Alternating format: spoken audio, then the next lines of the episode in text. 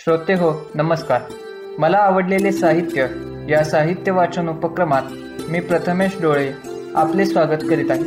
आपण सर्वजण या उपक्रमातून कथा लघुकथा बालकथा बोधपर गोष्टी आत्मचरित्रे कादंबरी काव्य विनोद तसेच विविध विषयांची माहिती अशा नानाविध साहित्य प्रकारातील निवडक साहित्यांचे वाचन ऐकणार आहोत. मनोरंजनाबरोबरच वाचन संस्कृती वाढावी आणि माहितीचे आदान प्रदान व्हावे हाच केवळ यामागील हेतू. हे वाचन आपणास नक्कीच आवडेल यात शंकाच नाही. मात्र तरीही या कार्यक्रमाचा अभिप्राय आम्हास नक्की कळवा की ज्यामुळे आमचा उत्साह द्विगुणित होईल. यातून आपणास आनंदाबरोबरच थोडा विरंगुळाही मिळेल हीच अपेक्षा. चला तर मग ऐकूया मला आवडलेले साहित्य. आपण पुढील प्रत्येक भागात साने गुरुची लिखित श्यामची आई या पुस्तकातील कथांचे क्रमशः वाचन ऐकणार आहोत. साने गुरुजी लिखित श्यामची आई या पुस्तकातील कथा. सांब सदाशिव पौज दे. वाचक स्वर प्रथमेश डोळे. त्या वर्षी सुरुवातीस पाऊस चांगला पडला पण मागून पडेना लावणी झाली होती. परंतु पुढं शेतातील चिखल वाळून चालला. खाचरातील पाणी आटायला लागलं माळावरील गवत सुकून चाललं. लोकांना काळजी वाटू लागली. पाणी म्हणजेच जीवन. ते नसेल तर काय पिणार? शेतं कशी पिकणार? बरेच दिवस झाले तरी पाऊसच पडेना.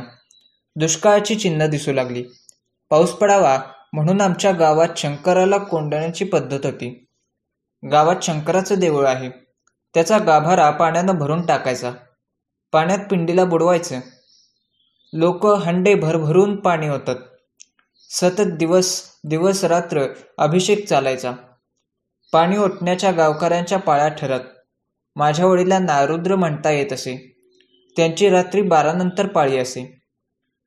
गावातील मुलंही या उपक्रमात सहभागी झाली होती. तेव्हा आई मला म्हणाली श्याम जा ना देवळात तूही पाणी आण. तेव्हा मी म्हणालो मला नाही अंडा उचलणार.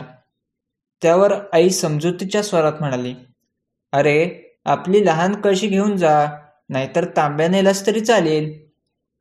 तेव्हा मी मात्र नाखुशीन म्हणालो एवढासा तांब्या कसला न्यायचा? उद्या तू झारी नाहीतर पंचपात्र सांगशील. लोक हसतील मला.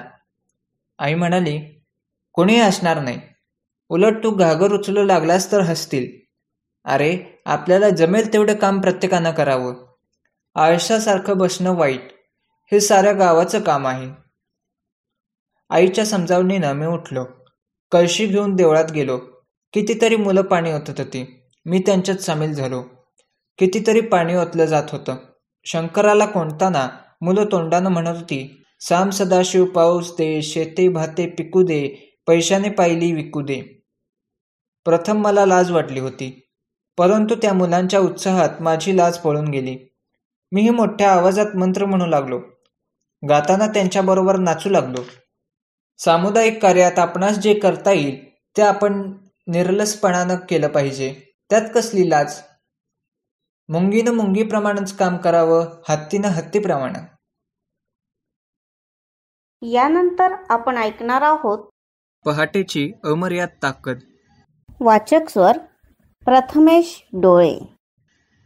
तुम्ही सकाळी किती वाजता उठता? झोपायला किती उशीर झाला तरी रोज मी पाच वाजता उठतो. मोठी माणसं सांगायची लवकर निजे लवकर उठे. त्यास आयु आरोग्य लाभे. आणि हे ते खरं आहे. हेल एरॉल्ड नावाचे जगप्रसिद्ध व्यक्तिमत्व आहे. ते एक प्रचंड यशस्वी व्यावसायिक होते. मोठ्या जिद्दीने त्यांनी एका अपघातामुळे आलेल्या शारीरिक विकलांगतेवर मात केली होती. पण दोन हजार आठच्या महामंदीत त्यांचा प्रचंड लॉस झाला. अब्जोपती हेल कर्जबाजारी झाला. पण तो हार मानणारा नव्हता. यातून कसं बाहेर पडावं हे विचारण्यासाठी तो आपल्या एक यशस्वी मित्राकडे गेला. मित्राने त्याला कसा सल्ला दिला असेल बरं? हेल तू लवकर सकाळी उठ. बाकी सगळं आपोआप होईल. या चमत्कारिक सल्ल्याने हेल निराश झाला. त्याला काहीतरी आगळेवेगळे उपाय अपेक्षित होते. काही दिवस त्याने कसेबसे ढकलले पण दिवसेंदिवस निराशा त्याला घेरत होती. मग नाईलाज म्हणून त्याने सकाळी चार वाजता उठायला सुरुवात केली आणि हेल सांगतो त्याचं आयुष्यच बदलून गेलं. पहाट आणि सूर्योदय इतके जादवी असतात का? इतक्या सकाळी उठून काय करावं? या प्रश्नावर हेलनं एक code word सांगितलाय. Savers. S A V E R S. ह्या आयुष्य बदलून टाकणाऱ्यांच्या सहा सवयी आहेत. पहिला सायलेन्स म्हणजेच ध्यान. शांत बसून स्वतःच्या आत डोकावणे म्हणजे ध्यान. स्वतःच्या आतल्या चेतनेला स्पर्श करणे म्हणजे ध्यान. मनाच्या कम्प्युटरला फॉर्मॅट करून व्हायरस रिमूव्ह करणे म्हणजे ध्यान. मन प्रफुल्लित आणि ताजेतवानं करण्यासाठी आवश्यक असते ते ध्यान. माणसाच्या गरजा किती कमी आहेत आणि सगळ्यांच्या चिंता किती व्यर्थ आहेत याची आत्मप्रचिती म्हणजे ध्यान.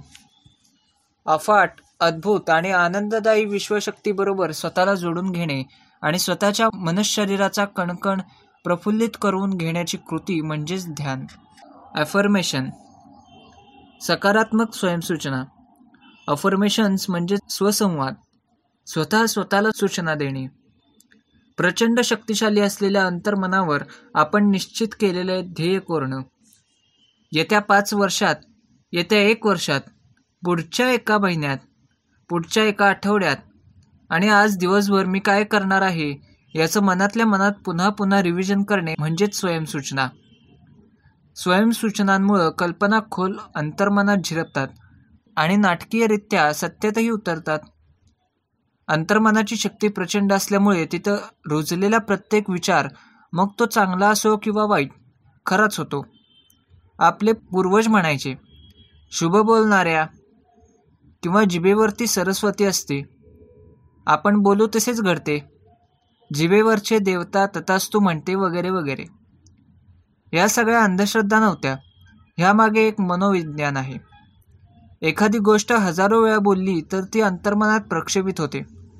मग अशुभ कशाला बोलायचे? वाईट वाटून विनाशाला आमंत्रण देण्यापेक्षा या सुखांनो या. व्हिज्युअलायझेशन चांगल्या कल्पना मनात घोळवणे. तीव्र इच्छा पूर्ण झाली आहे अशी मनातून कल्पना करणं. ती पूर्ण झाल्याचा आनंद व्यक्त करणं आणि मनपटलावर तिला बारीक सारीक रूपात साकारणं म्हणजेच व्हिज्युअलायझेशन कल्पनाशक्ती ही भगवंताने माणसाला दिलेली सर्वात अनमोल आणि सर्वात प्रभावशाली भेट आहे. कल्पनाशक्तीचा योग्य वापर केल्यास साधारण माणसाचं यशस्वी व्यक्तीमध्ये रूपांतर होतं. दररोज आपण आपली ध्येय पूर्ण झाली पाहिजेत असं मनात घोळवलं पाहिजे. पोहण्याच्या स्पर्धेत सुवर्ण पदकांची रास उभी करणारा मायकल फेल्प्स म्हणतो ज्यावेळी मला झोप येऊ लागते तेव्हा मला जे नक्की करायचं आहे ते मनातल्या मनात मी बघण्याचा प्रयत्न करतो. ऑलिम्पिक विजेती एथलीट बिचले म्हणाली होती मागचे चार वर्ष मी एकच निकाल डोळ्यापुढे आणत होते. ते म्हणजे मी हातात विजेतेपद घेऊन उभी आहे आणि माझ्यावर शॅम्पेनचा वर्षा होत आहे.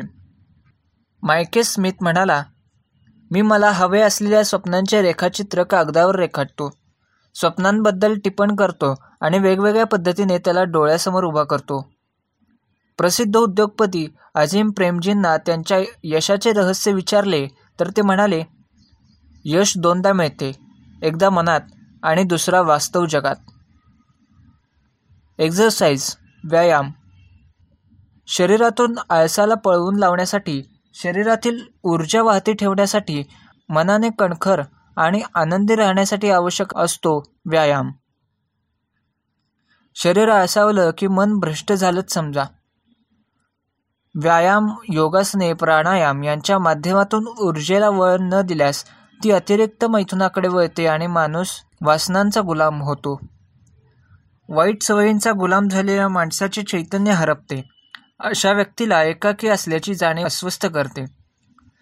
तो मग कशावरच एकाग्र होऊ शकत नाही आणि म्हणून आनंदीही होऊ शकत नाही. मनात एक अनामिक भय तयार होते.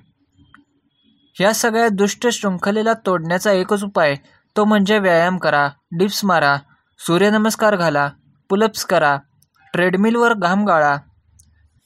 शरीरातले चैतन्य जिवंत ठेवा.